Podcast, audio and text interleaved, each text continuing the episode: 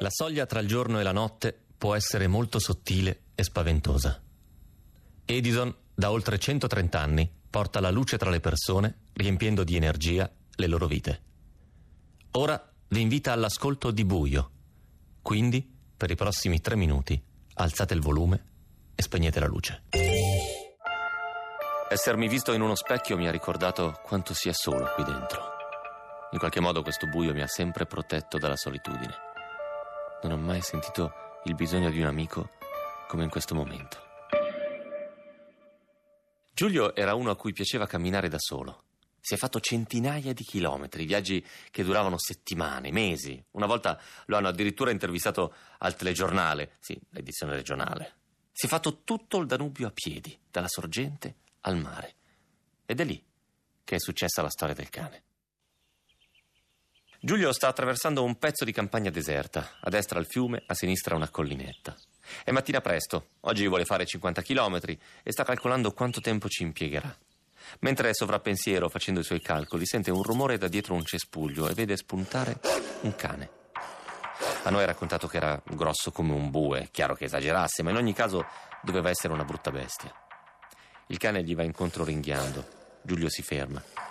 Cerca con gli occhi un bastone o un sasso, ma non trova niente e il cane è sempre più vicino.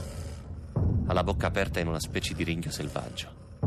Il pelo è scuro, il naso ha il solco di una cicatrice e Giulio, sempre più terrorizzato, sta per fare una serie di errori, tipo scappare, mettersi a urlare, cercare di colpirlo. Non riesce a capire che sono sciocchezze e sfido chiunque a farlo in quella situazione. Quando il cane è ormai a due passi e lui sta per fare uno di questi errori, o forse tutti, sente una voce. È un vecchio. È fermo sulla collina. Ha un bastone in mano, ma lo usa solo per appoggiarsi. Ha un tono pacato, calmo. Non guardarlo negli occhi, gli dice. Non direttamente. Lo farebbe solo arrabbiare. Ora spostati di lato, piano, così capirà che non sei una minaccia. Giulio distoglie subito lo sguardo e fa lentamente due passi di lato. Non allargare le braccia. Stringi le mani a pugno e avvicinale al petto, dice il vecchio.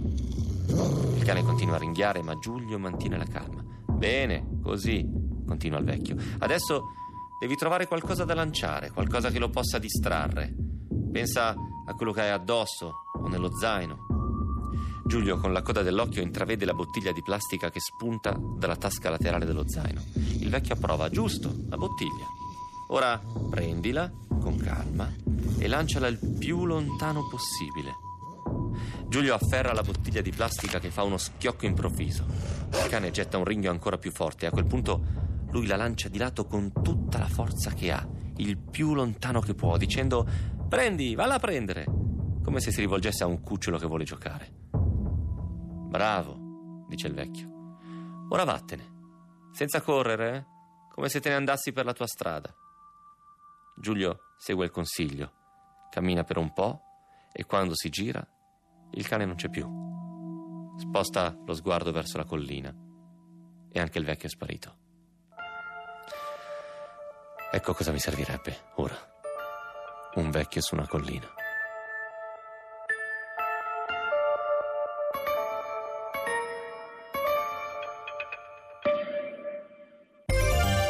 In ogni momento, anche nel buio più completo, con il servizio Energy Control di Edison potete verificare in tempo reale i vostri consumi dell'elettricità di casa. Così sapete quanto state spendendo e potete risparmiare per non avere sorprese in bolletta. Richiedete anche voi il vostro Energy Control su edisoncasa.it.